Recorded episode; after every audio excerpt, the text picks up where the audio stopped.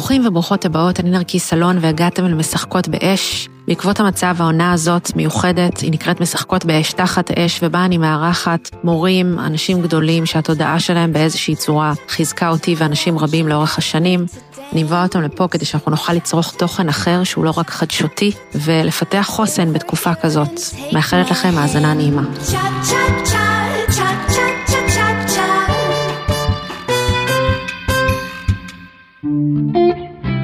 פודקאסט משחקות באש ובחסות הספר אישה חיה, סיפור אישי על גילוי המיניות, ריפוי היחסים בין גברים ונשים, והנשיות והתשוקה, וכן, אני נותנת חסות לעצמי, כי אם אין אני לי, מי לי. אנחנו מקליטות עכשיו פרק אה, מיוחד במשחקות באש, תחת אש, אה, מיוחד גם בגלל אנשים שאיתי, ובעיקר שבדרך כלל אה, יש לי אורח או אורחת אחת, והיום יש לי שתי אורחות. אמ, אז אה, במסורת של הפודקאסט כל אה, אורח מציג את עצמו בכמה משפטים, אז אני מזמינה אתכן להציג את עצמכן באיזה צורה שתרצו. מי רוצה להתחיל? תתחילי ליאת. אני אתחיל, טוב. אז אמ, אני ליאת, אמ, אני אימא של איתי, שנהרג לפני חודשיים וחצי בעזה. וגם אימא של מיקה, שהיא בת 18, אמ, נמצאת עכשיו בשנת שירות במצפה רמון. אמ, אני גרה, אה, אני גרה בטבעון, שזה חדש, זה רק בשבועיים האחרונים, וזה ממש אה, שינוי ממש משמח, עברתי לפה מתל אביב. ואני עכשיו אה, התחלתי בעצם את החיים החדשים שלי שהם בלי איתי, שהם לפחות בלי איתי כמו שהכרתי את הנוכחות של איתי, אה, ואני ממש מרגישה שזה, כן, זה חיים חדשים, שאני ליאת אחרת, שהחיים שלי נראים אחרת, שהתקשורת שלי עם איתי נראית אחרת, הכל הכל אחרת, ואני לומדת את זה, זה חדש לי מאוד. אה, זהו, זה, זה המקום שאני נמצאת בו כרגע. אני כן אוסיף קצת רגע על ליאת, אה, שהשם המלא זה שדה סעדון, נכון? נכון. אה, שהיא גם כותבת, יש לה ספר שקוראים לו יחסים פקוחים, שזה קטע בגלל שבעונות הרגילות של הפודקאסט אנחנו עוסקים ביחסים ובמיניות, אז זה ממש לא, זה, זה קטע שאף פעם לא עשינו פרק בעבר. Mm-hmm. ו... והיא כותבת בעצם מאז האובדן אה, של איתי, היא כותבת אה, בפיד שלה בפייסבוק, אני מאוד מאוד ממליצה לעקוב ולקרוא, אה, גם אם חוויתם אובדן וגם אם לא, כי כולנו בשלב מסוים נחווה אובדן, והנקודת מבט שלי את נותנת היא מאוד מאוד משמעותית ומאוד אמיתית ומאוד מאפשרת להרגיש, להרגיש את זה בגוף.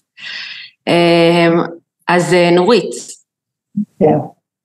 אז אה, שמי נורית אלדר, ואני תמיד מתחילה בזה שאני אומרת שאני בן אדם הכי רציונלי בעולם, כי המאבקים בתוכי בין, בין העולם הארצי לבין העולם שמעבר לא מפסיקים אפילו שאני שם כבר באמת הרבה הרבה שנים, ואני חושבת שהיכולת המיוחדת שלי היא באמת להרגיש אה, את אלה שעברו לצד השני, אה, ואני מדגישה את הלהרגיש, כי אני לא רואה אותם ואני לא יודעת להגיד מה הם לבשו או איפה הם השאירו את הכובע או דברים כאלה, אבל אני כן מרגישה את האישיות, את, ה, את התדר, את המסר, והיה לי מאוד קשה עם זה, כי זה לא נשמע לי הגיוני בכלל. אני לא באה מעולם הרוח, אני אדריכלית, אני בוגרת מתמטיקה פיזיקה, אני הייתי רב סרן בחיל האוויר, אני כאילו ממש לא, לא הייתי מחוברת וזה הגיע אליי תוך כדי תואר שני בתרפיה ובאמנות ואני הייתי עם זה במאבק ואני חושבת אה, הפחד שלי אה, לאכזב ולא להיות מדויקת תמיד התנגש בהבנה שהעולם נמשך והחיים נמשכים והכאב הוא חלק מהחיים ואי אפשר להתעלם ממנו ואז אני, אני, בסופו של דבר מה שקרה, המלחמה הזאת הכריעה אותי וחזרתי לעסוק בזה.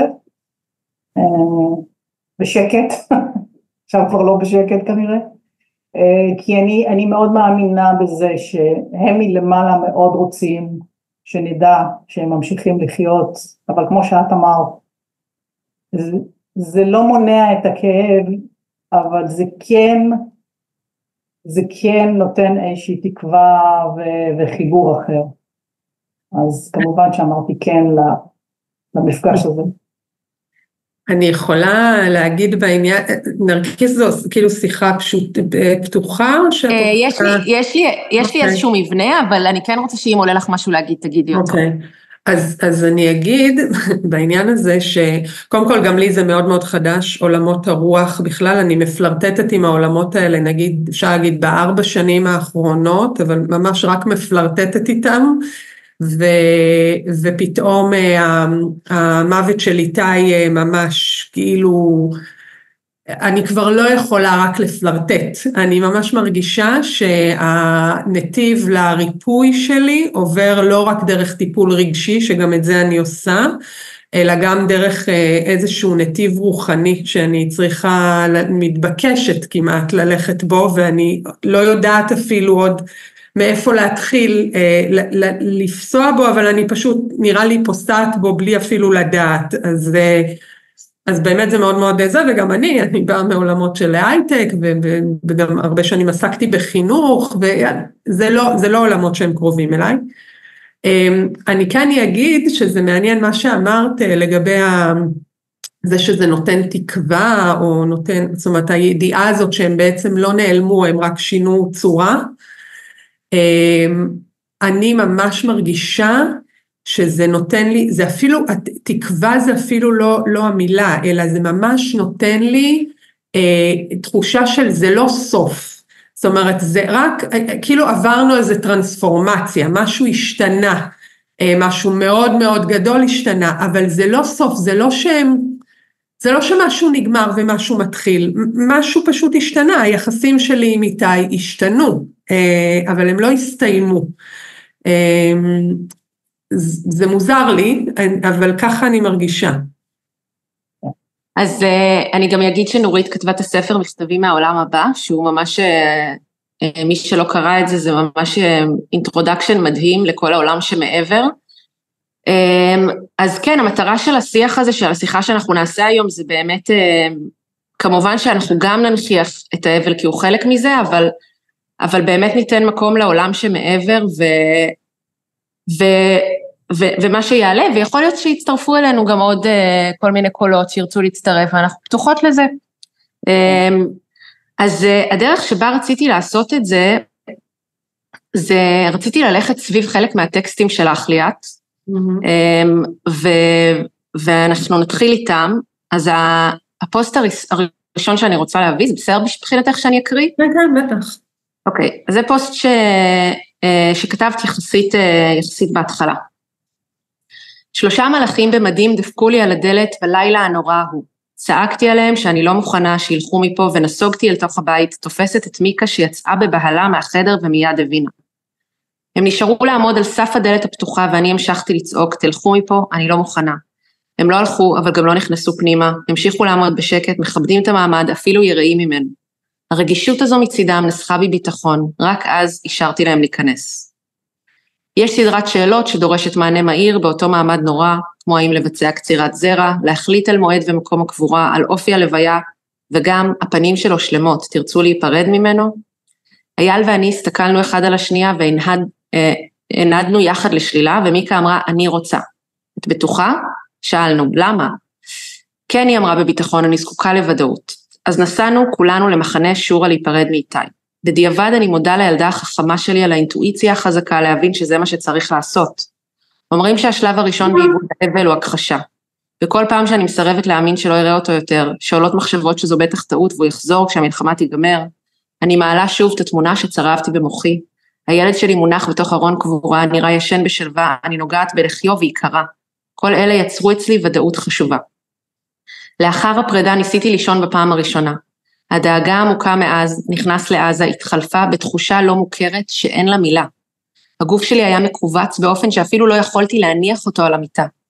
ניסיתי בכל כוחי להירגע, לעצום עין אפילו לשעה. ידעתי שעוד שעות קשות לפניי, ואם לא אעשה זאת אקרוס. לא רציתי לקרוס, רציתי להיות, לחוות כל רגע בחוויה קשה, לתת לדברים לחדור היטב להכרה. ואז הוא הופיע. זה לא היה חלום, הייתי בערות מלאה. הילד שלי בא אליי עם כנפי מלאך, הניח יד על כתפי, ליטף אותי כמו שהייתי אני מלטפת אותו בילדותו לפני השינה. לא יכולה לא לבכות, אה, ולחש לי בקול הבוטח שלו. את לא צריכה לדאוג יותר, אמא, בשבילי המלחמה נגמרה. אני במקום טוב עכשיו, את יכולה ללכת לישון. הוא המשיך ללטף אותי ככה בחילוף התפקידים הנורא שקרה לנו. לא הגיוני שאימא קוברת בן, לא הגיוני שבן מרדים את אימא. הגוף אט אט נרגע, הנפש שקטה והצלחתי להירדם. לא ראיתי אותו מאז הלילה ההוא, אני מנסה לדבר איתו ולא מצליחה למצוא אותו, מנותק קשר, או שאולי זו אני שמנותקת. במהלך השבעה לא מעט אנשים סיפרו לי שחלמו עליו, אליי הוא לא בא יותר, לא בערות ולא בחלומות, אני מחכה. כמובן שמאז את ראית אותו והרגשת אותו ושיתפת ונדבר על זה, אבל יש לי כמה, יש לי כמה דברים פה להניח לשיחה שלנו. אחד, הניגודיות הזאת שיש פה בין הגוף, שאת ראית את הגוף ואת הדבר הזה, שאת כאילו ראית את השינוי צורה, ואני ממש בתור אימא, כשאני חושבת על אובדן של ילד, ואני ממש מרגישה את זה בבטן שלי, אז גם מעניין אותי למה אנחנו, אם יש שם משהו, כי אני יודעת שאני לא היחידה, אמ, ומעניין אותי גם שתדברי על, על הדבר הזה של ה... שאת אומרת שהוא בא אלייך, כאילו נורית שיתפה שהיא לא רואה אותם, כאילו מה זה, מה זה אצלך, זו תחושה, זה, איך אפשר להרגיש את זה, כי אני בטוחה שיש אחרים ואחרות שמקשיבות והם גם רוצות, גם רוצים, אז, אז, אז מה, זה, מה זה התחושה הזאת, לאיזה תחושה צריך להיות קשובים, ואחר כך נורית, כל דבר שיהיה לך אה, להוסיף על זה או לתת. אמ, קודם כל תודה שהקראת את זה, זה העלה בי חזרה את, ה, את הרגע ההוא. אמ, אני אגיד רגע לפני, באמת שראיתי אותו כשהלכנו להיפרד ממנו בשורה, זו הייתה תחושה מאוד מאוד חזקה שאני מסתכלת על הגוף שלו אבל הוא כבר לא שם. ממש, אני זוכרת שהרגשתי את זה ממש, שזה היה לי מוזר כמה זה היה חד התחושה הזאת, אבל ממש הבנתי, אני פשוט נפרדת מהגוף שלו, זה, זה המיכל שהכיל את איתי עד, עד היום כמו שהכרתי, ו, וזהו, ואיתי כבר לא שם, ממש הרגשתי שהוא כבר לא שם כשאני, כשאני שם. וכשיצאנו, איתי היה לו חלום מאוד מאוד גדול להיות טייס, הוא ממש uh, עשה המון, יש, יש בלוג שלם שמלווה את הדרך הזו שכתבתי, שמלווה את הדרך שלו להיות טייס, ולצערי החלום הזה נגדע עם, עם המוות שלו. Um, כשיצאנו מה, משם, מהמחנה, uh, פתאום עבר מטוס בשמיים, וזה וואו. היה לי ברור, אני ממש הרמתי את הראש, וזה היה לי ברור שזה הוא. כאילו, זה ממש היה, כאילו, באמת, יצאתי מהחדר שבו הגופה שלו הייתה, ועבר מטוס, וזה היה ברור לי שהוא כאילו... עכשיו, אני מתארת את הדברים האלה, ואני, אני, זה, צריך להבין כמה זה חוויה חדשה בשבילי, כי זה חוויות שלא, כאילו שמעתי עליהם, אנשים מדברים, סימנים, עניינים, אבל אף פעם לא התחברתי לזה, ופתאום זה היה כל כך מוחשי שבכלל לא יכולתי להתווכח עם זה, לא יכולתי להטיל בזה ספק, לא יכולתי להגיד, כאילו היה לי ברור שזה זה, שזה מה שקורה. ובלילה כש, כשבאמת, אה, כשניסיתי לישון וכשהוא ככה הופיע, אמ, אני לא יודעת לתאר מה זה בדיוק, זה, זאת אומרת, אם אני מנסה לתאר את זה בשכל, אז זה סוג של דמיון, דמיינתי אותו איתי, פשוט דמיינתי את איך הוא נראה, את איך הוא... אבל זה היה הרבה יותר מהדמיון, זה היה באמת... כן, נורית עושה, נורית עושה לא מאוד. נכון, אני רואה את זה, ובאמת כן. מעניין אותי לשמוע, נורית, מה, את אומרת על זה, כי אני, כשהרגשתי, הרגשתי את הנוכחות שלו, שהוא כאילו באמת נמצא, זאת אומרת, חוץ מזה שבאמת לא יכולתי לגעת בו, אבל נגיד התחושה הזאת שהוא באמת מלטף אותי, היא הייתה תחושה שהוא מלטף אותי, ממש, לא יודעת, כאילו אני כל הזמן מנסה להסביר את זה בדברים כאילו מדעיים, נגיד, אולי זה כמו כאבי פנטום, את מרגישה את הרגל שלך, אז את מרגישה את הילד שלך מלטף אותך, או את... אין לי באמת הסברים לזה, אבל זה היה מאוד מאוד מוחשי, זו הייתה תחושה שהוא באמת שם, הוא באמת מלטף אותי, ראיתי אותו, ראיתי את הכנפיים שלו, ראיתי את, הר... את התנים שלו, ראיתי, ראיתי. וואו. אחד הדברים שככה, בגלל שאני בן אדם רציונלי, אני גם מחפשת כל הזמן את ההוכחות, את המדע, את החיבור הזה, ו, תסבירו לי בדיוק, ואני חושבת שעם השנים אני הגעתי לתובנות שמתחברות לי ככה גם, גם לרוח. אחד הדברים שכמעט נותנים הוכחה מוחלטת לזה שזה היה באמת איתי, זה האנרגיה שהוא בא איתה. אני, אני אגיד לך מה אני מרגישה, זאת אומרת באיתי הוא בחור מאוד מאוד רגיש, מאוד אכפתי, אבל גם מאוד מאוד היה, מאוד אה, היה לו חשוב להיות, ה, נקרא לזה הגבר, או, זאת אומרת הוא מאוד החזיק את עצמו בחיים ביום יום, וכשהוא בא אליי, הוא בא לגמרי רך, לא היה בו את הקליפה הרגילה הזאת שהייתה אצלו ביום יום, הוא השתחרר ממנה, אני חושבת שהוא, אה, תכף אני אבכה, כן, אני, כשאני מתחברת אליהם אני מרגישה את האנרגיה. אני אשמח לבכות איתך. כן, אני יכולה להגיד, הוא בן אדם, הוא אדם טוב בצורה בלתי רגילה, הוא אכפתי וקשוב לאחרים, ובאמת אה, הוא, הוא לא אגרסיבי, ובנוף שלנו היום אה, להיות גבר גברי, כי הוא גבר גברי, ובכל זאת להחזיק את הצד. הרך, הוא פיצה על זה, אני אולי בהומור, אולי באיזה שטותניקיות, אני מרגישה כזה מין, שהוא לקח את זה למקומות שעטפו את זה, והיום הוא משוחרר, הוא, אני, אני מרגישה ממנו שגם הוא גילה שדברים שהוא הרגיש הם אמיתיים, שדברים שהוא הרגיש עליו, שהוא באמת, אה, הוא נתן המון כוח להרבה אנשים, בעצם ההתייחסות שלו, בעצם ה... הסכמה שלו לעשות דברים, הוא נתן והוא נותן המון המון כוח, והוא כאילו ברמה גבוהה, הוא הסכים להיות בשליחות הזאת, פשוט כי הוא, הוא כל כך יודע לתמלל, אולי הוא הבן שלך, כן, כל כך יודע להסביר מה עובר עליו, ויחסית בטח לבחור צעיר, זה, זה ממש לא, היה לו את זה גם בחיים, אבל מה שאני מרגישה שהוא אומר לך, זה ש... שבחיים הרגילים הוא, הוא, הוא היה כבר גדול והרבה פעמים שמר מרחק, הוא לא היה בא להתפנק כמו שהוא היה כשהוא היה קטן, וסביר להניח שאם הוא היה בחיים אז הוא לא היה מלטף אותך בכזה רוך כמו שהוא עשה, והיום הוא משוחרר מזה והוא יכול להיות לגמרי לגמרי הפרטנר, ש, כאילו הפרטנר שלך במובן הזה שהוא לא מפחד מזה, הוא לא מפחד מה, מהרוך, מהבכי, אה, הוא, הוא, הוא, הוא נפתח לזה גם הוא, כי כשהם עולים למעלה הם עולים מאוד אנושיים, עם כל עולם הרגשות, וככל שהנשמה יותר גבוהה, והוא נשמה מאוד גבוהה, אבל את יודעת את זה גם כשהוא חי כאן, אה, הוא, הוא באמת מגלה יותר ויותר דברים, ואחד הקשיים הגדולים בלהתחבר אליהם, זה שאנחנו מנסים לעשות את זה בדרך קונבנציונלית, ומה שאת עשית זה בדיוק הדבר הנכון, כי אנרגיה מגיעה כאנרגיה, והם מכבים את האור, הם מדליקים את האור, הם, הם משמשים זומים, ואז אומרים לי איך הם עושים את זה, אין לי מושג, אני רק יודעת שהם עושים את הדברים האלה,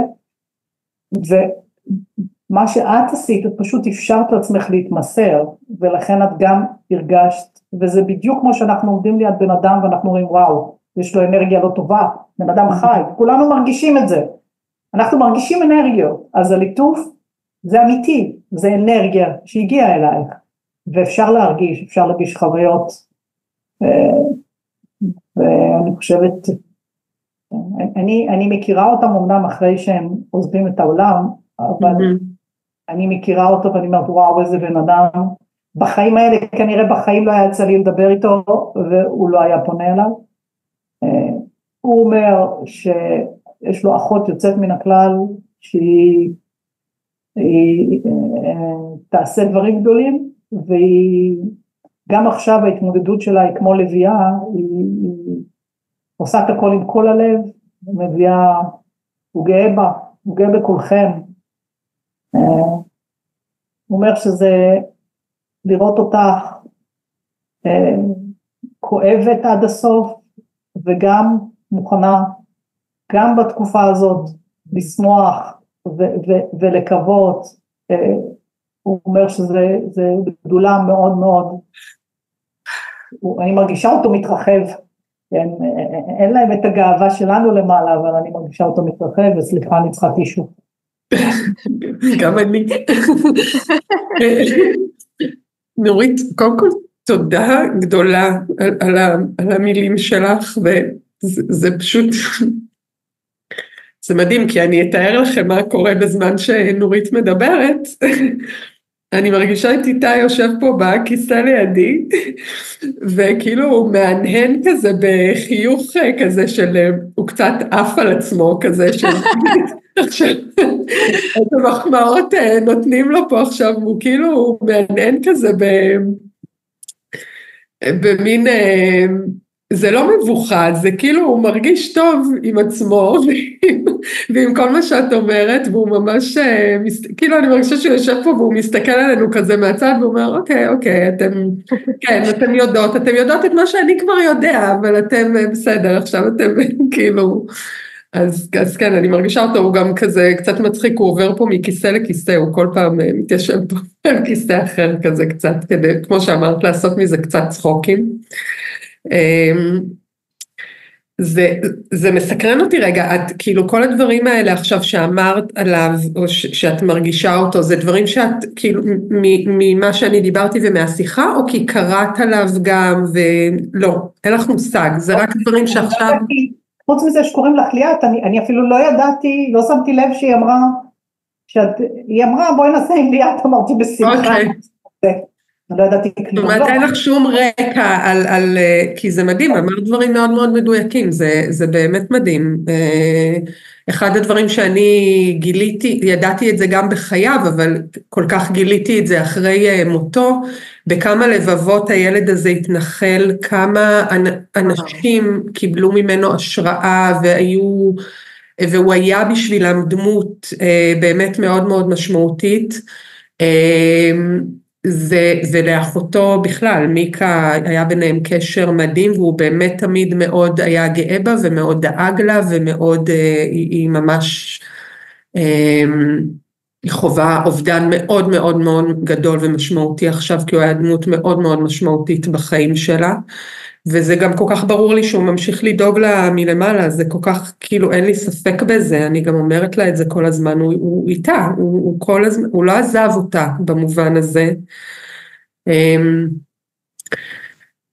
וכן, הוא באמת, אה, הוא באמת נשמה גבוהה, הוא באמת ילד שהיה תמיד הרבה יותר בוגר מכולם, תמיד הבין דברים הרבה יותר אה, זה, וגם תמיד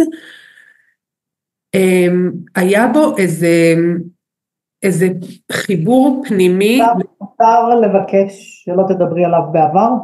כן, נכון, צודקת, את צודקת, אני פשוט, כן, זה עוד לא, הוא עוד לא, כן, אה, הוא ילד, הוא ילד באמת, הוא כבר לא ילד, הוא כבר, אמ, אבל הוא תמיד הילד שלי, אז הוא ילד. אה, הוא ילד אה, עם הרבה מאוד center אה, פנימי, זאת אומרת מאוד יודע את עצמו, מאוד יודע מי הוא, יודע את היכולות שלו, יודע את המגבלות שלו, uh, בלי אגו בכלל, ולכן כשאת מדברת על זה שהוא um, ככה בא עם הרוך הזה אליי באותו, באותו לילה, זה כל כך ברור לי שלא הייתה לו שום בעיה, זאת אומרת זה היה באמת לילה אחרי, הוא, לילה אחרי שהוא אוקיי עלה למעלה, הוא עבר לעולם השני והוא כבר ידע אה, להשיל מעצמו כנראה את כל מה שצריך כי,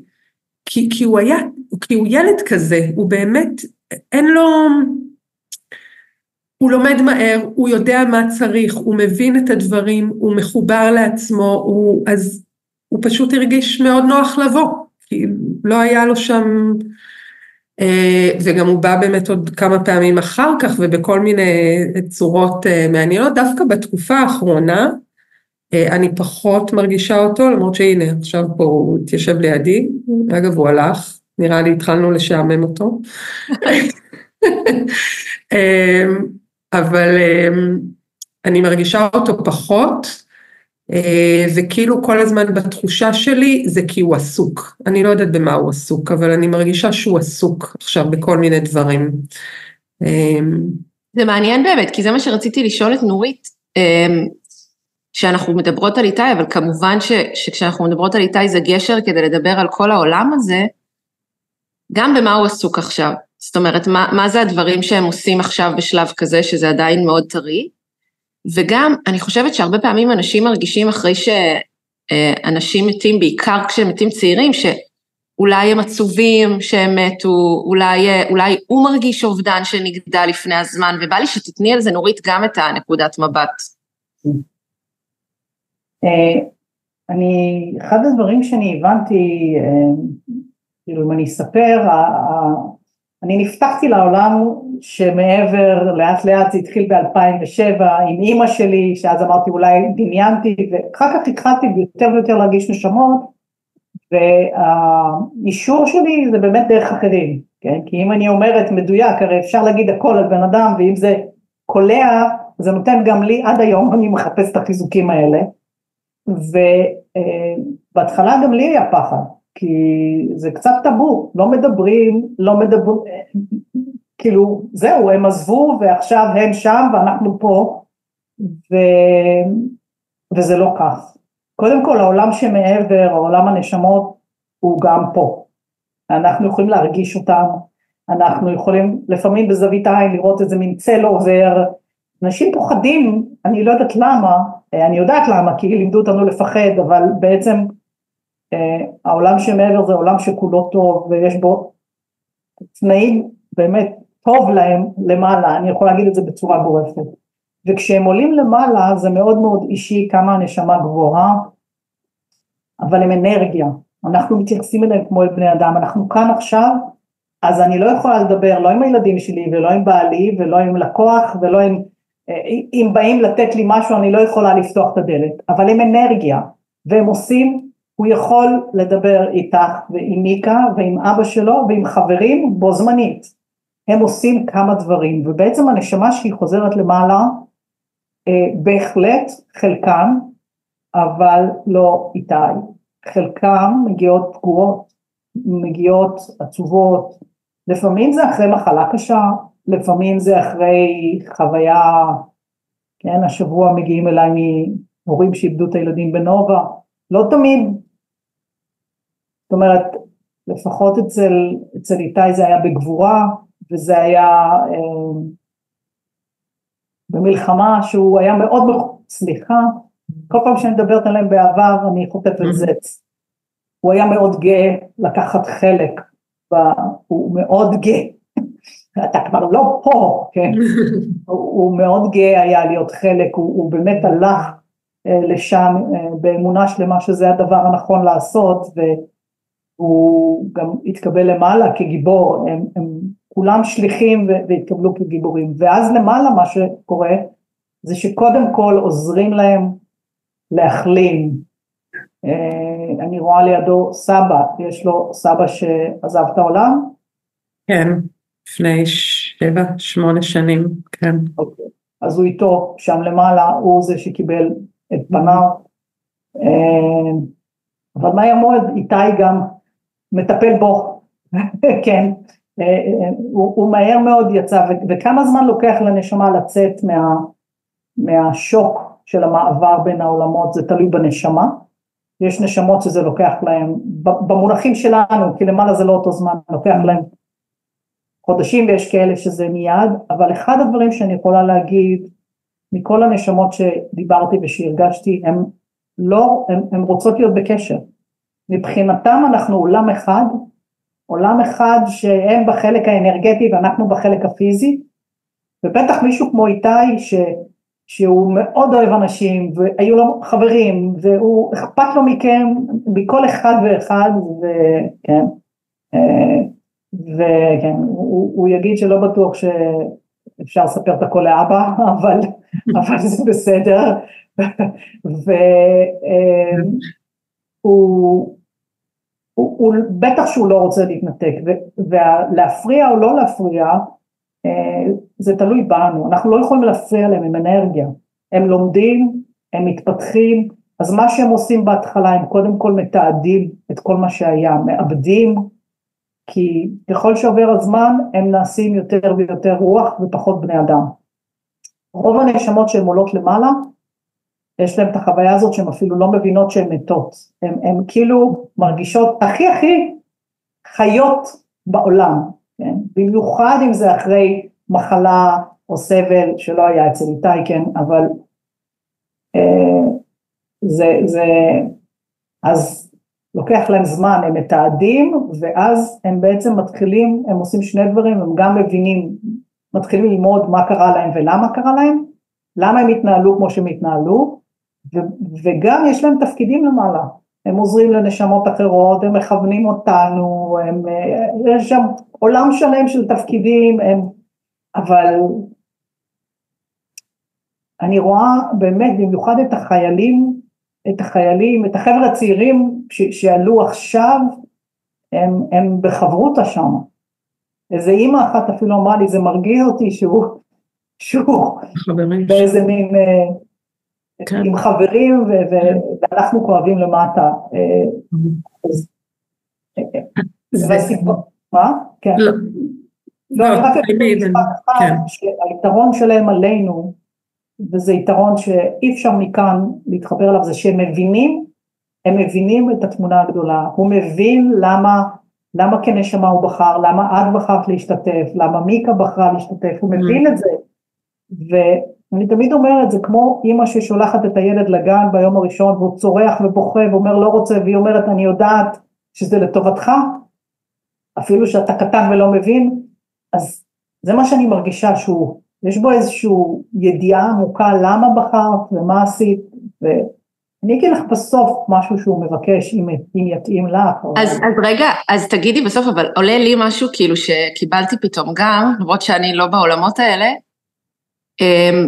אני מרגישה שיש ביניכן עוד קשר, הרי נורית, הספר שהיא כתבה הייתה גם עם מישהו מהעולם הבא, ואני mm-hmm. מרגישה ליאת שבגלל שאת בן אדם כותב, ואיתי כתב יומן לפני, לפני, כאילו, שזה היה, הבנתי מה שכתבת, שזה היה חדש, שאולי את כן אמורה להמשיך לכתוב את הבלוג הזה עליו כספר, ופשוט כאילו לתת משמעות אחרת לעניין של הכנפיים, אני חושבת לזה להגיד לבכות, ושזה יהיה כאילו כמו יצירה משותפת שלכם, כי יש משהו בכתיב, דבר ראשון כי זה לתת שירות להרבה אנשים אחרים, ולתת להם, אה, זה, זה לתת, איתי רוצה להיות בקשר ולהשמיע את עצמו.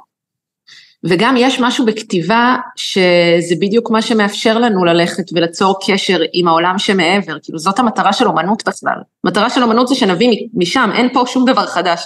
פה אנחנו רק משחזרים את אותו דבר, ו, ואני לא יודעת, תראי, איפה זה פוגש אותך, אבל זה פתאום עלה לי כזה שזה, אה, זה מה שהיא אמורה לעשות, זה לא, לא נגדע, זה פשוט שינה צורה, וזה אולי הספר הבא. זה מצחיק, כי זה הבקשה שלו. באמת? אני באתי להגיד, אני רוצה להגיד בבקשה בסוף, אבל זה בדיוק זה. מה את שמעת נורית? זה קטע, כי גם התחום שלי זה מה אנשים צריכים לעשות בשלב הבא של הקריירה. אנשים באים אליי ושואלים אותי, אני לא עושה את זה בתשלום, כי זה לא, לא, אבל יש לי הרבה פעמים, אה, זה מה שהם אמורים לעשות, אז יכול להיות שבגלל זה חוויתי את זה כמו תקשור, כי אני לא בתקשורים.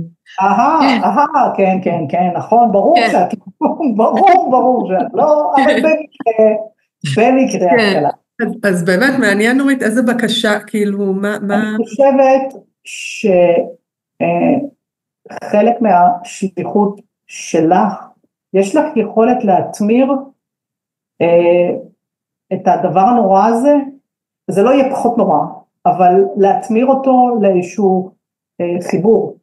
בעצם אה, אה, אני חושבת שדרך החוויה אולי, אולי אה, אנחנו באמת נעשה אה, מפגשים של, של חיבור שלך, של את תתחברי אה, וביחד נביא את, ה, את החוויה הזאת של מה, מה המסר מלמעלה, מה הם רוצים להגיד, מה הם, כאילו באמת להתייחס לדברים האלה אה, דרך, יש לו המון חוש הומור, הוא, הוא, הוא מצחיק, הוא, הוא באמת, יש בו איזה שטותניקית רצינית, אני אגיד, אוקיי? זאת אומרת, הוא, הוא כיפי, הוא, הוא אני חושבת שנורא כיף ללמוד ממנו, הוא יודע ללמד את זה, את אמרת שהוא לא ילד, אבל הוא מביא אנרגיה מאוד נקייה ומאוד מאוד ילדית, אז כן, אני מרגישה שהרצון שלו להשאיר משהו, להנגיש משהו, אה, לעשות תכתובת, סוג של תכתובת בינך לבינו, שאלות, תשובות, התייחסות על... אה, טוב, זה, זה, זה די מדהים מה, מה שקרה פה עכשיו, מה שקורה פה, כי כשאני התחלתי לכתוב את הבלוג על איתי, כשהוא בעצם אה, התחיל את המסע שלו בדרך להיות טייס, אה, ואני התחלתי ללוות את זה בבלוג, אז היה בינינו הרבה מאוד תקשורת, מה? הוא מאוד אהב את זה. מה? הוא מאוד אהב את זה, הייתה בינינו הרבה מאוד תקשורת סביב זה, להפך, הוא עודד אותי לכתוב את זה, הוא, הוא ממש הרגיש, הוא גם היה שולח את זה לחברים שלו, הוא אמר לי, אמא, את עוזרת לי להסביר מה שאני רוצה, כאילו איך אני מרגיש ומה שאני רוצה וואו. להסביר ב, ב, בתוך המסע הזה, כאילו באמת הייתי איזה סוג של אמ, של פה בשבילו, כי הוא באמת, הוא לא היה, איתי לא כתב, הסיפור הזה של היומן, תכף אני אגיד על זה כמה מילים, אבל הוא באמת דבר מאוד מפתיע. אה, ואני אני כתבתי עבורו את, את התחושות שלו ואת המסע שלו, הוא גם אפילו תמיד התעקש שאני אכתוב גם את הכישלונות וגם את הדברים הלא טובים שקורים, ואני ניסיתי אפילו הרבה פעמים להגן עליו ולהגיד רגע אולי את זה לא, לא נכתוב, כאילו מה אתה באמת אומר לא נכתוב הכל, כאילו הוא היה, זה המקום הזה שהוא כל כך היה בטוח בעצמו ו, ויודע את עצמו ו, ובלי, אז, אז זה כל כך לא מפתיע אותי שהוא היה רוצה שאני אמשיך לעשות את זה אה, ולהיות הפה שלו בעולם הזה, כי הוא, הוא, הוא, הוא לא יכול להיות הפה הזה עכשיו בעולם הזה. אה, זה ממש לא מפתיע אותי ואני גם באמת מרגישה, זה קטע כי היה פעם אחרת שהוא בא אליי, בפעם השנייה בעצם, שזה היה, אני לא זוכרת, אולי שבוע או שבועיים אחרי הפעם הראשונה, אני דמיין, אני הרגשתי אותו אה, יושב, זה היה בלילה, אני שכבתי עם הפנים לקיר אה, והוא היה, כאילו הרגשתי אותו יושב על המיטה שלי, כשאני עם הגב אליו, הוא ישב עם, הוא, הוא עכשיו, הוא לא היה מלאך, הוא היה ממש בשר ודם, הוא ישב עם אה, אה, בגדים מאובקים, כאילו עם הנעליים אפילו על המיטה, אני אפילו זוכרת את התחושה הזאת שאני לא אומרת לו להוריד נעליים מהמיטה למרות שהן מלאות אה, אבק וזה, והוא ישב וכתב. הייתה לו מחברת ביד והוא כתב. אני כל כך הייתי... וואי, הוא כאילו העביר לך מסר. אני לא יודעת מה זה היה, אני רק זוכרת את התחושה שאני עם הגב אליו, אני עם הפנים לקיר, אבל אני רואה אותו, ואני, מפ... ואני ממש מפחדת להסתובב, כי אני מפחדת להסתובב ולהסתכל עליו, ואז שהוא יתפוגג לי, וממש רציתי לשלוח כזה יד לאחור ולהרגיש אותו, ופחדתי לעשות את זה כדי שלא יתפוגג לי, כי ממש הרגשתי את הנוכחות שלו, וכל הזמן אמרתי, מה הוא כותב שם? מה הוא כותב שם? עכשיו, הוא לא הסתכל עליי בשום רגע, הוא היה בתוך המחברת שלו, הוא לא הסתכל עליי, הוא לא דיבר איתי, הוא לא זה, הוא רק ישב שם וכתב, וזה כל הזמן אמרתי, יואו, מה הוא כותב שם? מה הוא כותב שם? עכשיו, למה זה כל כך מדהים? והוא, אגב, הוא ישב שם עד הבוקר, זאת אומרת, אני כבר נרדמתי, וכשהתעוררתי בבוקר הוא עדיין היה שם, אה, ואז הוא הלך. אה, איתי אה, כמה ימים לפני שהם נכנסו לעזה, הוא שלח לי בוואטסאפ אה, צילום של אה, דף מחברת בכתב ידו, והוא אמר לי, אמא רציתי לשמור את זה לאחרי המלחמה, אבל אני אשתף אותך כבר עכשיו, אני כותב יומן, וזה הדף הראשון. ו... וואי, איזה מזל שהוא אמר לך. ממש. כאילו, אין כזה דבר מזל, כנראה זה מה שאמור להיות, אבל עדיין. כן, זה ממש, ותכף העלילה מתפתחת, ואולי נורית את תוכלי לעזור פה. כי אה, הוא, הוא, עשה, הוא עשה את זה ואני נורא התרגשתי, אמרתי וואי איזה יופי שאתה כותב, כי אני יודעת איתי בחיים לא כתב, זה לא היה משהו, איזה יופי שאתה כותב, הוא אמר לי כן אני מרגיש שזה עוזר לי. זהו, ואז כשהודיעו לנו בלילה, כשהודיעו לנו שהוא נהרג, הדבר הראשון שאמרתי להם, תקשיבו, יש יומן, אתם חייבים למצוא אותו, ושלחתי להם את הצילום של ה... אה, שהוא שלח לי, ובאמת הם הוציאו איזו חוליה מיוחדת שם שהלכה לסרוק את הטנק שלו בתוך עזה ולסרוק את זה, בסוף הם מצאו את היומן בסרבל שלו, אמ, בסרבל שאיתו בעצם אה, הוא נהרג, והביאו לנו אותו. והיו כתובים שם, יש כתובים שם שישה עמודים, אוקיי? שמתארים רק את היום הראשון של הלחימה, את השביעי באוקטובר, שהם מוקפצים מהצפון ללחימה בדרום, אה, ואיתי, כשהוא כתב לי, כשהוא סיפר לי על זה, הוא אמר לי, יש כבר עשרה עמודים כתובים. ואני רואה רק שישה, ואני אומרת גם זה רק על יום הראשון. משהו שם היה זה, אבל אמרתי, טוב, ניסינו לראות, אולי תלשו דפים, אולי לא, זה, היומן נראה שלם. בסדר, אה, קיבלנו את זה ככה, וזהו. עכשיו, החברים שלו, שעד עכשיו נלחמו בעזה ולא יצאו, לפני שבועיים, שלושה, הם יצאו פעם ראשונה, כל החברים שנלחמו איתו, והם באו אלינו. ואני מוציאה את היומן ואני מראה להם, אני אומרת להם, תראו, ראיתם את זה? הם אמרו, כן, הוא כל הזמן כתב. אמרתי להם, מה זאת אומרת הוא כל הזמן כתב? יש פה רק את היום הראשון. אמרו, מה פתאום? הוא כתב עוד כשהיינו בשטחי כינוס, והוא כתב ב, בתוך עזה כשהיינו, ואפילו קצת לפני שהוא נהרג, מישהו אמר, קצת לפני שהוא נהרג, הוא ישב בטנק, כאילו אני ראיתי אותו כותב, וזה גם לא היומן הזה, זו מחברת אחרת. היא אדומה, כאילו אמר, היא כנראה, הוא, הוא לא זכר בדיוק החייל שזה, הוא אמר, אני חושב שהיא עם כריכה אדומה, אבל היא בוודאות מחברת יותר גדולה מהמחברת הזאת, כי היומן שאנחנו קיבלנו הוא מין פנקס כזה, ומה שהוא תיאר זה ממש מחברת, כאילו גודל של מחברת אה, A5 כזה, פתוחה, הוא אמר אני כל הזמן, והוא כתב כל הזמן, ואז הבנו שיש עוד יומן איפשהו, אנחנו לא מצליחים למצוא אותו. זאת אומרת לא ברור האם כי סרקו את הטנק וכי בדקנו עוד פעם בחפצים שלו וגם איתי נקבר עם הדבר, עם, עם מה שהוא היה עליו, הוא נקבר עם הסרבל שלו ועם הווסט שלו וזה, אבל הנוהל הוא שמפרטים את כל הפרטים שהוא נקבר איתם ולא כתוב שם מחברת. אז אנחנו לא יודעים אם הוא במקרה בטעות נקבר עם זה ואנחנו לא יודעים, או שהדבר הזה נפל על אדמת עזה כשפינו אותו, או אין לנו מושג. זו, אה, זו שאלה מאוד מאוד גדולה, אני ממש מרגישה שהיומן הזה צריך להתגלות באיזשהו אופן, ואני לא יודעת באיזשהו, באיזה אופן הוא יתגלה, ואני אפילו לא יודעת מאיפה להתחיל לחפש אותו, חוץ ממה שכבר חיפשנו. אה, אבל ברור לי שגם איתי רצה להשאיר את הדבר הזה בעולם הזה, אני, אני מבינה את זה משני דברים. אחד, ביומן שכן יש אצלנו במחברת שבה הוא כן התחיל לכתוב בפנקס, הוא כותב את הדברים בצורה שברור שהוא כותב את זה לאנשים שלא מביא, כי למשל הוא כותב שם קיבלנו שנם ואז בסוגריים הוא כותב שינוי משימה. עכשיו כל מי שהוא לעצמו יודע מה זה שנם. כן, זה לא יומני היקר. בדיוק. זה לא יומני היקר. הוא טרח לכתוב בסוגריים שינוי משימה כי הוא רצה שמי שיקרא את זה יבין מה הוא כותב. אז ברור לי שזה משהו שהוא כתב עם ידיעה שהוא רוצה להשאיר את זה ושאנשים יקראו. והדבר השני הוא שאחד החיילים שבאו אלינו, שהיו איתו, אמרו, כן, כל הזמן הוא היה יושב וכותב, וכזה, אני אפילו הייתי קצת צוחק עליו, מה הוא כותב כל הזמן? והוא אמר, יום אחד זה יהיה סדרה דוקומנטרית, אתה תראה, כאילו. וואו. אז כאילו, המחשבה שלו הייתה שהוא משאיר משהו. איפה המשהו הזה עכשיו? אני לא יודעת. אז, אז בהחלט, אני לא יודעת, אני חושבת שגם הוא לא יודע. אוקיי. אני מרגישה ממנו שהוא לא יודע, והוא רוצה להשאיר, הוא רוצה להשאיר בעצם, הוא רוצה להשאיר את חותמו. Mm. הוא רוצה מלמעלה, ובגלל זה הוא באמת אה, מאוד רוצה אה, לכתוב, לכתוב את קולו, ואת היחידה שיכולה לעשות את זה אה, בצורה מאוד מאוד אותנטית.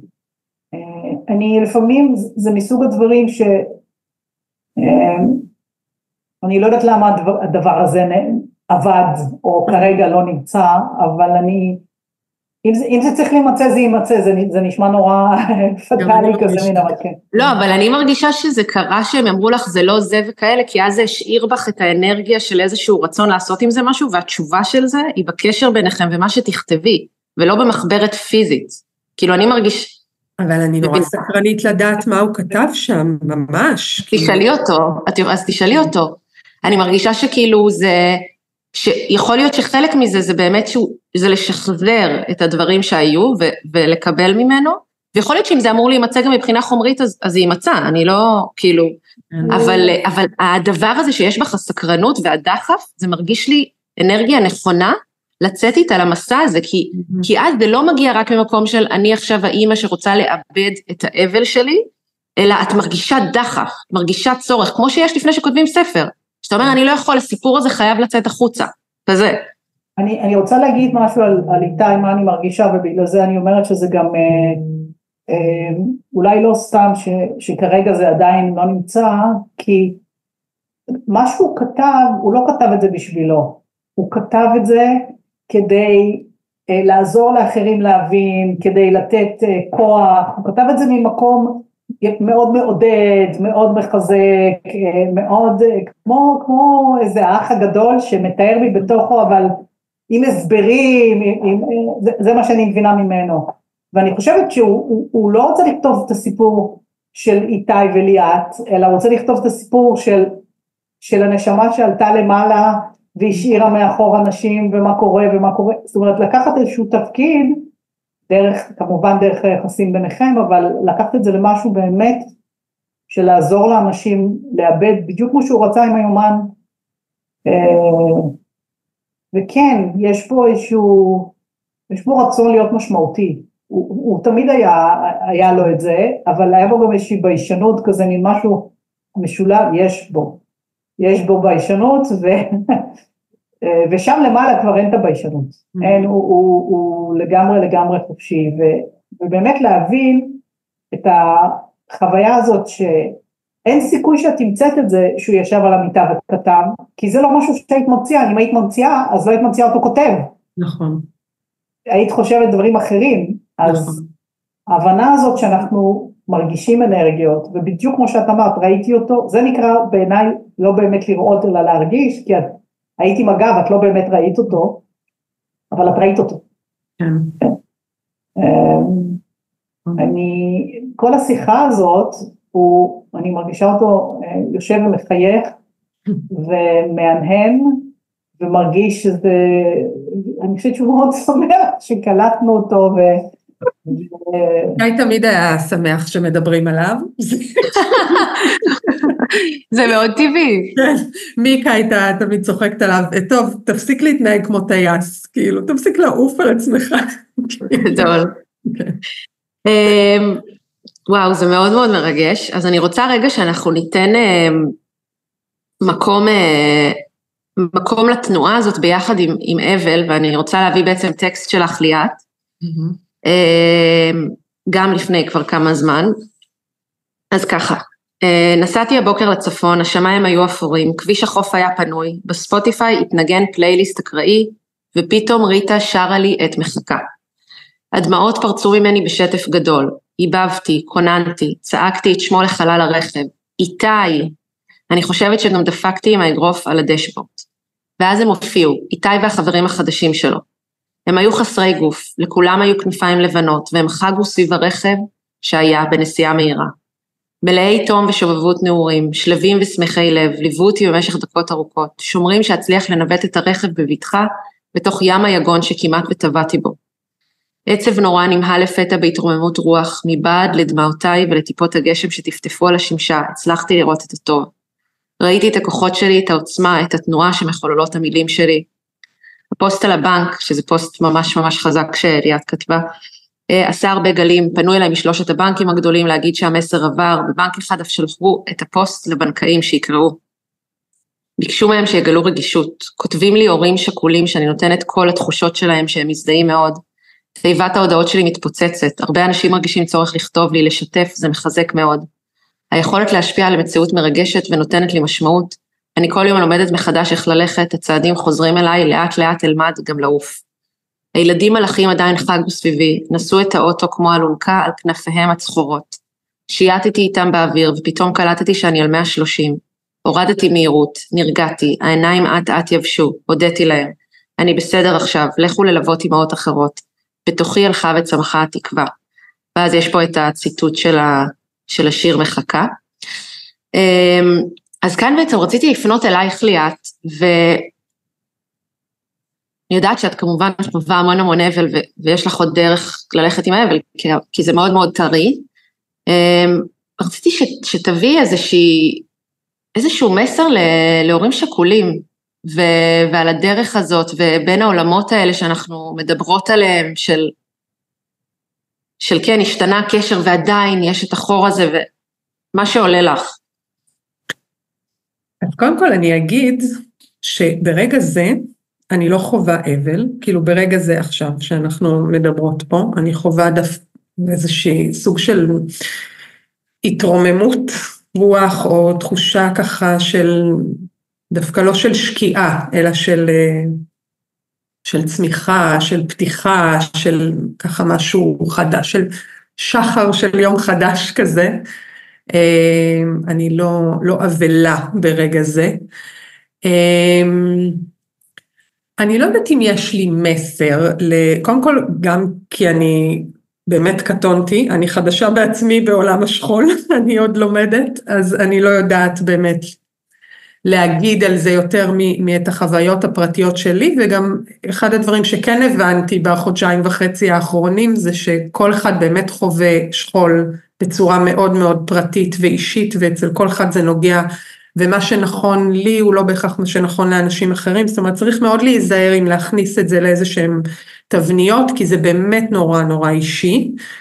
אמ, אני כן יכולה להגיד על עצמי, שמה שמאוד מאוד אה, דוחף אותי קדימה, וזה כנראה קשור למבנה האישיות שלי, אני לא יודעת, אבל אני כבר בשבעה כשהגיעו העובדות הסוציאליות ממשרד הביטחון אה, והציגו את עצמם כמי שילוו אותנו וזה, כבר כשהן הגיעו, אני ישבתי מולם ואני אמרתי להם, תקשיבו, אני רוצה לחיות חיים טובים, אני רוצה שתעזרו לי ושתעשו את כל מה שאתם יודעות לעשות כדי לעזור לי לחיות את החיים הטובים האלה, אני לא מסתפקת בפחות. Mm.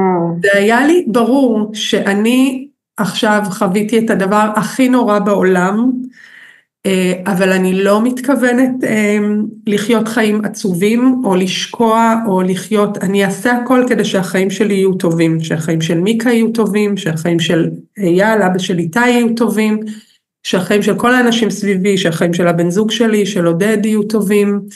אה, ואני לא יודעת מאיפה זה בא, אבל זה מין איזה כוח נורא נורא גדול בתוכי, וזה כמו פנס, זה כמו אבוקה, זה אפילו לא פנס, זה כמו אבוקה שממש הולכת לפניי וכל פעם שאני מרגישה שאני שוקעת, שקשה לי, שעצוב לי, שאני אני, נות, אני שוקעת לתוך הכאב והעצב והקושי, זה לא שאני מבטלת אותו, גם אי אפשר לבטל אותו, זה, זה חזק נורא כשזה מגיע.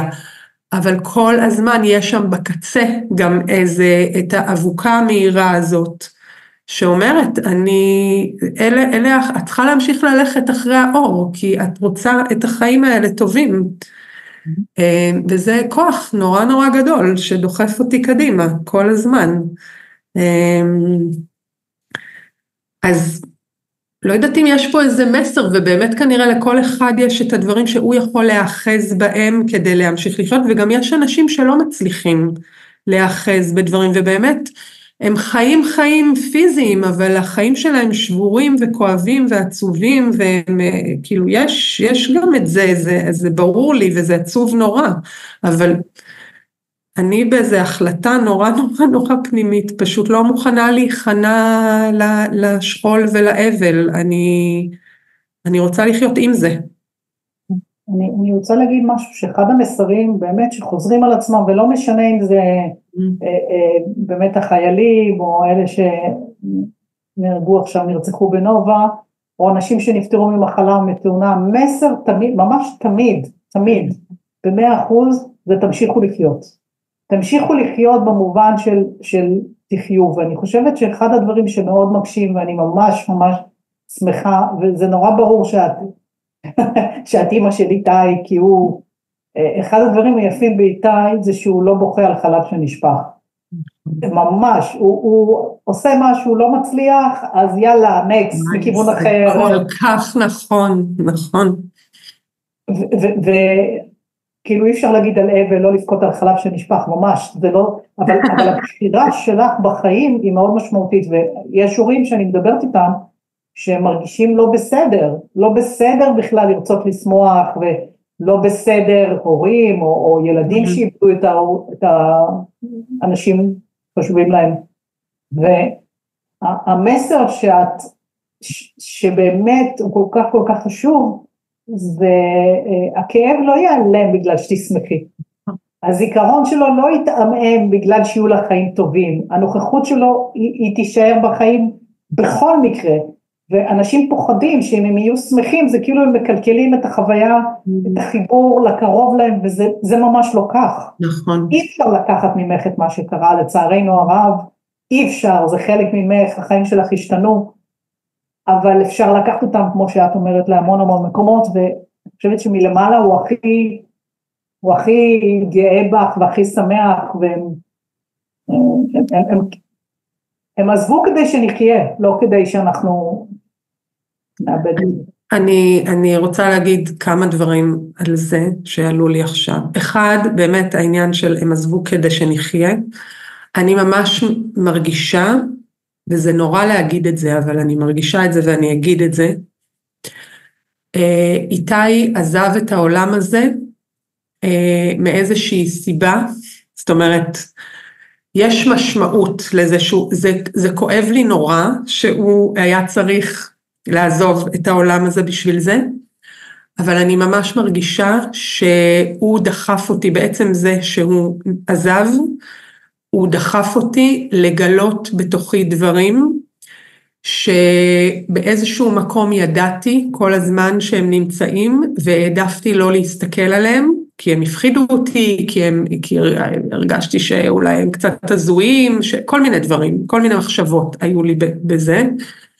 ומרגע שהוא הלך, מרגע שהוא עזב, אין לי ברירה. זה כאילו דחף אותי ב, לקצה, ואין לי ברירה אלא להסתכל על הדברים האלה. ויש בי איזה מקום שאומר, איזה באסה, כאילו, זה היה חייב להיות ככה, זאת אומרת, אם, אם אולי הייתי מבינה לפני שאסור לי להתחמק מהדברים האלה שאני מגלה בתוכי, אז אולי הוא לא היה צריך ללכת בשביל זה. ו, ואני מבינה שכאילו, באמת, ש, ש...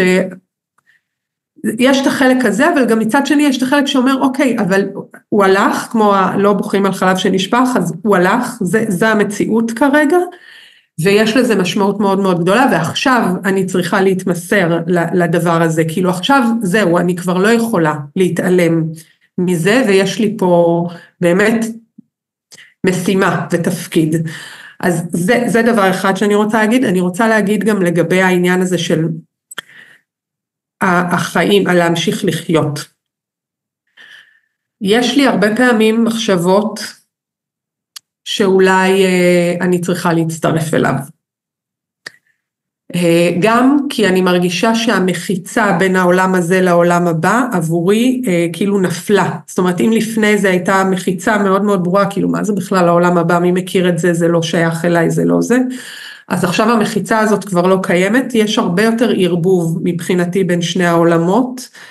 גם בגלל שאני מרגישה מאוד את איתי, נוכח איתי אז, אז הוא מפיל את המחיצה הזאת, וגם כי אני כבר פח, יותר סקרנית לגבי העולם הזה ופחות חוששת ממנו וגם פחות מסתכלת עליו באיזה עיניים הזויות כאלה. אז המחיצה הזאת נפלה, אמ, ויש בי הרבה מאוד, אני מוצאת את עצמי הרבה פעמים חושבת שאולי אה, זהו, אולי אני צריכה להצטרף אליו, ואז מה שמשאיר אותי פה זה שיש פה את מיקה, כאילו להצטרף אליו זה אומר לעזוב אותה, ואני לא רוצה לעזוב אותה, אני רוצה להיות איתה, אבל להיות איתה אז זה לא להיות איתו, כאילו יש בי, זה כמו, אפילו כתבתי את זה באחד הפוסטים, שזה כמו בחירתה של סופי כזה, שאת צריכה עכשיו לבחור בין שני העולמות, שיש לך ילד בכל עולם, ואת צריכה עכשיו לבחור עם מי את הולכת. עכשיו אני לא באמת, אני לא באמת צריכה לבחור, כי אני כמובן לא אקח את החיים שלי מעצמי, אני לא אטול את חיי בעצמי, אני לא אעשה את זה, אה, וזה גם לא תחושה אובדנית, זה לא המקום הזה. אה, אז זה לא באמת הבחירה שלי, אין לי בחירה באמת. אה, מצד שני אולי כן יש בחירה באיזשהו מקום, כי אני גם מרגישה הרבה פעמים שאיתי בחר הנשמה שלו בחרה לסיים את המלחמה הזאת וללכת למקום אחר, אני ממש מרגישה את זה. בגלל זה גם אני מאוד סקרנית לקרוא מה הוא כתב ביומן, כי אני מרגישה ששם יהיו תשובות למה הוא הרגיש אה, לפני ש, ש, שהוא נהרג. אה, אז אולי, אני לא יודעת אם יש באמת בחירה או אין בחירה או מה זה, אני כן מרגישה חצויה בין שני העולמות. רק, רק יש לי משהו להגיד לפני שאת מתייחסת נורית, גם אה, עולה לי מאוד ש... אמ, שאתם עשיתם, זה, זה ההסכם שהיה ביניכם לפני שבאתם, זאת אומרת, זה היה התצריט של ההסכם ביניכם, שכל אחד, ככה זה הפעיל קוד. אז זה לא קשה, אני לא רואה את זה כאת עשית בחירה, ואז בגלל זה הוא היה צריך כדי להעיר אותך יותר, אלא שאין משמעות לזמן, זמן הוא לא באמת ליניארי. והדבר השני שאני רוצה להגיד זה שיש משהו מאוד מאוד אה, נדיר בלהיות פה בכדור הארץ ובעולם הזה, בגלל שיש דברים שאפשר לעשות רק פה. ואם את אה, היית הולכת ומצטרפת אליו, יש דברים שאיתי לעולם לא יוכל לעשות, כל עוד את לא פה ועושה אותם בשבילו. יש ממש, אני ממש מרגישה שיש ישויות שעומדות בתור רק, או שיהיו כבר, הן רוצות להיות פה, חיות פה, זה נשמע כזה אטרקטיבי העולם שמעבר, אבל גם פה מאוד אטרקטיבי להצליח להביא ולקרקע דברים.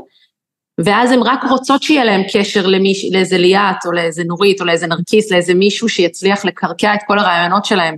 הרבה פעמים רעיונות שאנחנו מקבלים בראש זה בעצם מתדבקים על דלתנו כל מיני ישויות, חלק אה, רלוונטית אלינו, חלק לא.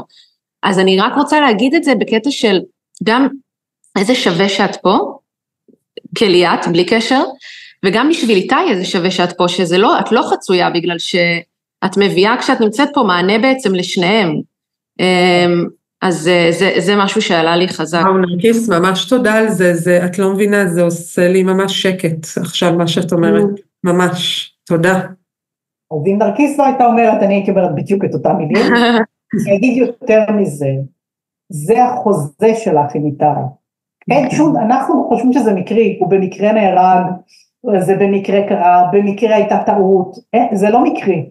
היום פיזיקה קוונטית מוכיחה את זה שאין מקריות, זה, זה סינכרון, זה חוזים שנעשים מראש, ואת הסכמת, וכנראה שגם להמשיך בדרך אחרת זה סוג של חלק מה, מההסכם שלך איתו. אני יודעת שקורה דבר כזה, להגיד איך, אני בחיים לא הסכמתי לדבר, להגיד את המשפט הזה, איך יכול להיות שהסכמתי לדבר כזה, ברמה ארצית בחיים לא, אין שום סיכוי, ברמה גבוהה יותר, אה, בוודאי שכן, ומוות של בן אדם, מחלה של בן אדם, זה אף פעם לא עונש, זה אף פעם לא כדי להעיר, כל מה שקרה כאן זה לא קרה כדי להעיר אותנו, זה קרה כי זה קרה, אנחנו יכולים להתעורר מזה, אבל זה לא שמישהו למעלה החליט חבר'ה אתם ישנים בואו ניתן לכם סטירה שתתעוררו, זה לא עובד ככה, זה לא החוקיות של העולם, מי שעוזב, הנשמה שלו בחרה בזה ברמה גבוהה, לא ברמה ארצית, ברמה ארצית יכול להיות שבכלל לא. דבר שני, אני מרגישה, את יודעת, אה, שהיה בו, וזה כן בעבר, היה בו פחד ולא היה בו פחד. הוא היה, באמת, הוא היה, אה, אה, אני לא מרגישה שהוא רצה לברוח מהמלחמה.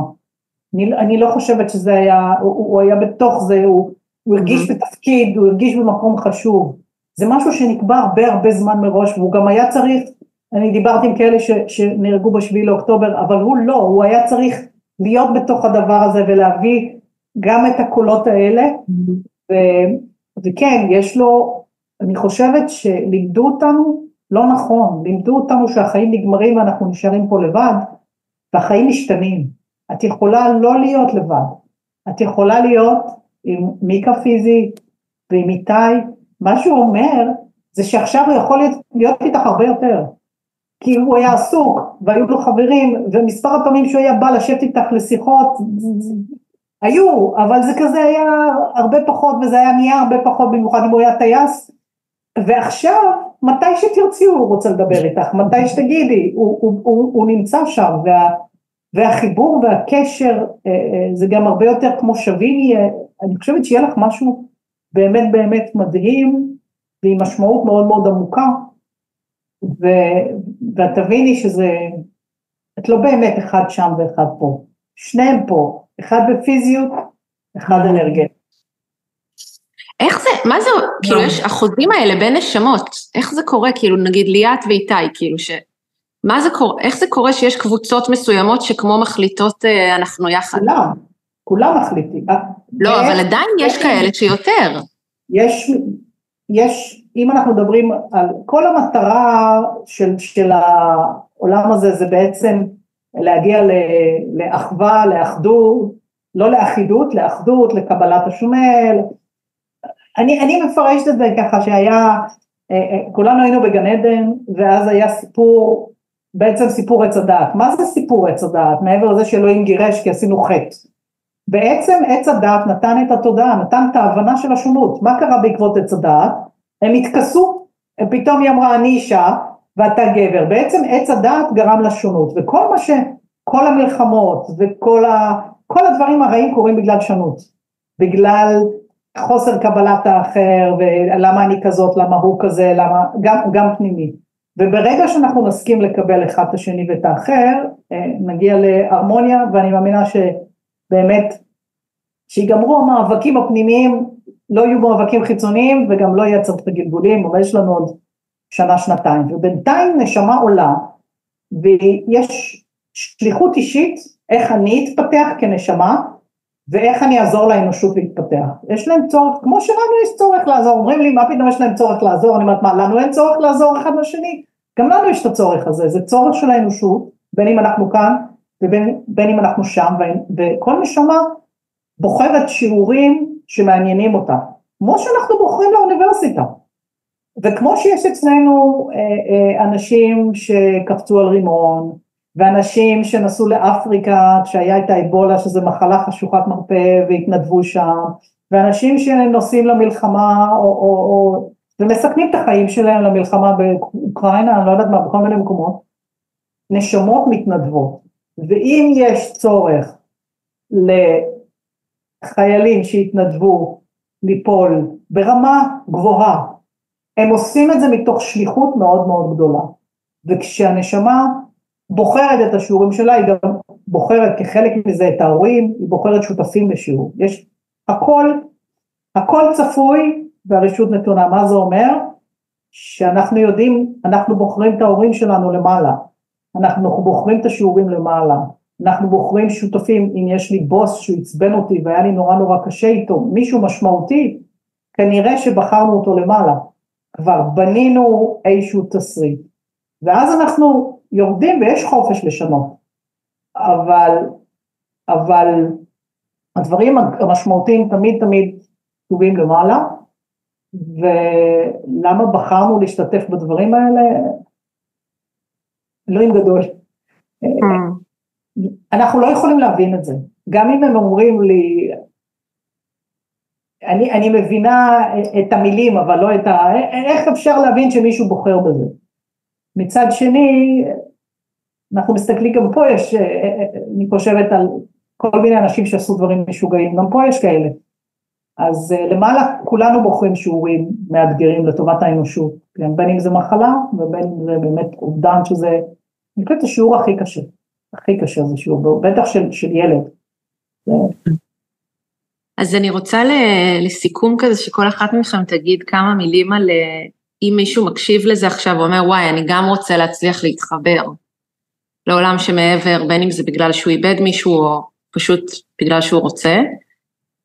אני יודעת שאי אפשר, לה... זה לא עשה ככה וזה לא איזה, איזושהי נוסחה ועדיין משהו שעולה שיכול, שיכול לסייע להקשבה כזאת, לקשר כזה. אז, אז אולי אני אגיד אה, ככה, קצת תהיה אולי בהפוך על הפוך. אני, אני יושבת פה ויש בי כל הזמן קול ברקע שאומר, טוב ליאת, מה זה השיחה הזאת? כאילו, מה, מה זה החרטא הזה? בואי, כאילו, מה? ומצד שני, בגוף, אני מרגישה הכי בנוח פה, הכי, זאת אומרת, אין לי, זה קול שבא כזה מאיזה, כנראה, מהחיים הקודמים שלי, שהם... ש, שלפני שאיתי נהרג, ש, שלא הסכמתי ל, כל כך להקשיב למקומות האלה, אבל הקול הזה עדיין נמצא. וזה גם מעורר בי שאלה כלפייך נורית, כי אני חושבת כל הזמן, את יושבת, את, אני מרגישה שאת יושבת מאוד נוח בכיסא הזה. וגם את סיפרת, זהו, וגם את סיפרת שבעבר, כאילו עבר דרך עד, עד שהגעת לשם, וזה מעניין אותי איך הצלחת, כי אני רוצה גם לשבת בנינוחות, כי אני לא יושבת בנינוחות, אני כרגע עם קולות בראש ועם, אה, ו- ואני חושבת על, אוקיי, מי שישמע את הפודקאסט הזה, אני מסמנת כבר בראש כל מיני אנשים בחיים שלי שבטח יגידו שהשתגעתי לחלוטין, אז, אז זה קשה לי שאני שם בהתנגדות הזאת, מצד שני, באמת, בתחושות שלי בגוף, אני ממש בטוב פה, אני בנוח, אני לא רוצה ללכת, אני לא רוצה זה, אני לא רוצה שזה יסתיים, זה לא, כאילו, זה לא המקום הזה.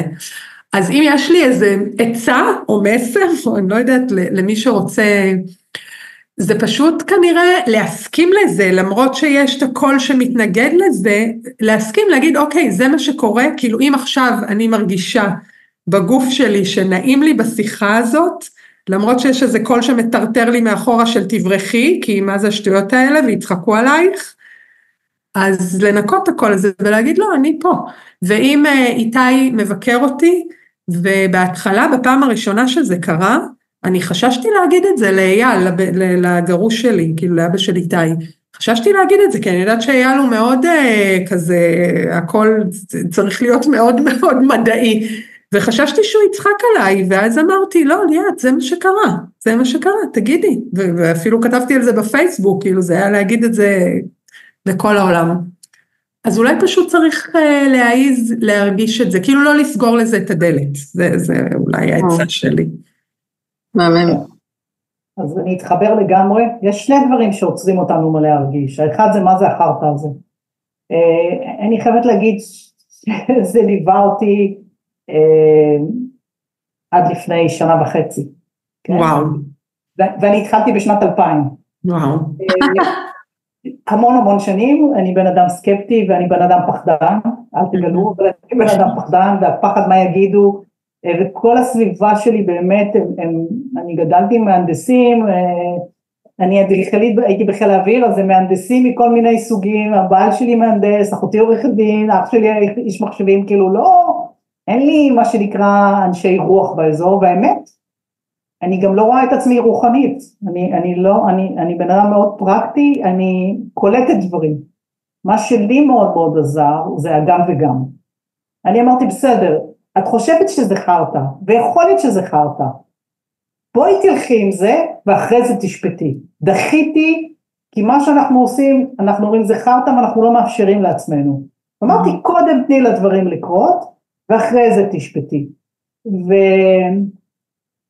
בעצם אני אה, היום אה, מלמדת, כן, זה מה שאני מלמדת את האנשים ואני אומרת להם תשחקו, תגידו אנחנו עושים שטויות, נכון, אנחנו ממציאים, אני אומרת להורים תרגישו, רגע תיקחו סיטואציה שהייתה, אני עובדת עם מישהי שאיבדה את הבן שלה בשביעי לאוקטובר, תדמייני אותו, תקחי סיטואציה, אני לא יכולה, מה זה לא יכולה? בוודאי שאת יכולה, זה כאילו הספק, הפחד להשתתות הוא מאוד מאוד מפריע, וברגע שעוברים את, הדבר הזה פתאום, פתאום הם נוכחים.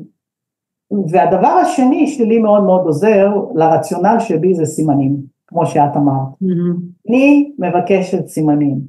גם מאיתי בסוף המפגש, תן לי איזשהו סימן. אז זה השיר של ריטה הלך היה והיה מטוס ומשהו, אני לא יודעת, משהו תן לי סימן, ובהתחלה הייתי אומרת מקרה, אבל כבר זה הצטבר וזה הצטבר והיו דברים הזויים כאלה ש, שהפילו לי את הלסת כמו שבספר מכתבים העולם הבא הגיבור שלו זה אילן ואני לא ידעתי הוא יצא באזור ולאזור יש חמש כניסות לא ידעתי איפה ההוצאה לאור כל פעם הייתי מתבלבלת וביקשתי מאילן אמרתי לו אילן תן לי סימן ואני מרימה את הראש ועל הבניין מול הכניסה לה, לה, להוצאה לאור יש כתוב בענק אילן עכשיו זה היה כן. לפני זה, זה נמצא גם היום, אבל הטיימינג, זה היה הסימן. אז לבקש סימנים, לבקש את ה... היית אצלי היום? תן לי איזשהו סימן שבאמת זה היית אתה ולא המצאתי.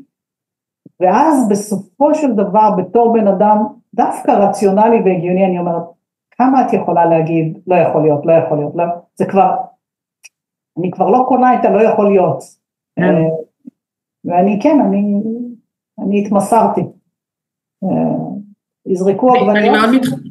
מאוד מתחברת למה שאת אומרת על הפלייפולנס הזה, על המשחקיות, כי זה באמת, אה, זה מקום מאוד טוב להתחבר דרכו, כי כולנו, אני לא יודעת אם כולנו, אבל אני מאוד מאוד אוהבת להיות במקומות כאלה של אה, משחק ושל של שעשוע ושל, אה, וזה מחבר למקום מאוד ילדי, ו, וילדים אין להם את המחסומים האלה, הם, הם הכי... מה שיש זה מה שיש, הם לא מכסים את זה בכל מיני, אה, מה זה החרטא הזה, אז, אז זה נורא קל להתחבר משם, אני מתחבר, כאילו אני לוקחת את העצה הזאת שלך, ו, ובאמת להתייחס לזה ממקום כזה. מדהים, וואי, אמ, אני רוצה להגיד לכם המון המון תודה. זו שיחה מאוד מאוד משמעותית, ואני בטוחה שהיא תסייע להרבה אנשים. אני רוצה להגיד גם תודה לאיתי, שהצטרף mm. אלינו, כי הוא יכל גם לא להצטרף, לא היה חייב. אמ, ו- וזהו, וטוב, אני, נראה לי שהרבה דברים יתחילו מכאן. הלוואי, תודה רבה לך, נרקיס, שפנית וזיהית ואפשרת, וממש. יוצרת מרחב כל כך מאפשר ונעים, זה באמת מרגיש נורא בטוח. נכון. איזה כיף. נכון. יש. תודה שהייתם איתנו. אם השיחה הזאת תמכה בכם באיזושהי צורה, אני מעודדת אתכם לשתף את זה לפחות עם בן אדם אחד, זה ממש משמעותי בתקופה כזאת לצרוך תוכן שהוא מרים. אתם מוזמנים להצטרף אלינו לקבוצת הפייסבוק שלנו, משחקות באש, שם ממשיך הדיון, ומאחלת לכם כוחות בתקופה כזאת. צ'אט צ'אט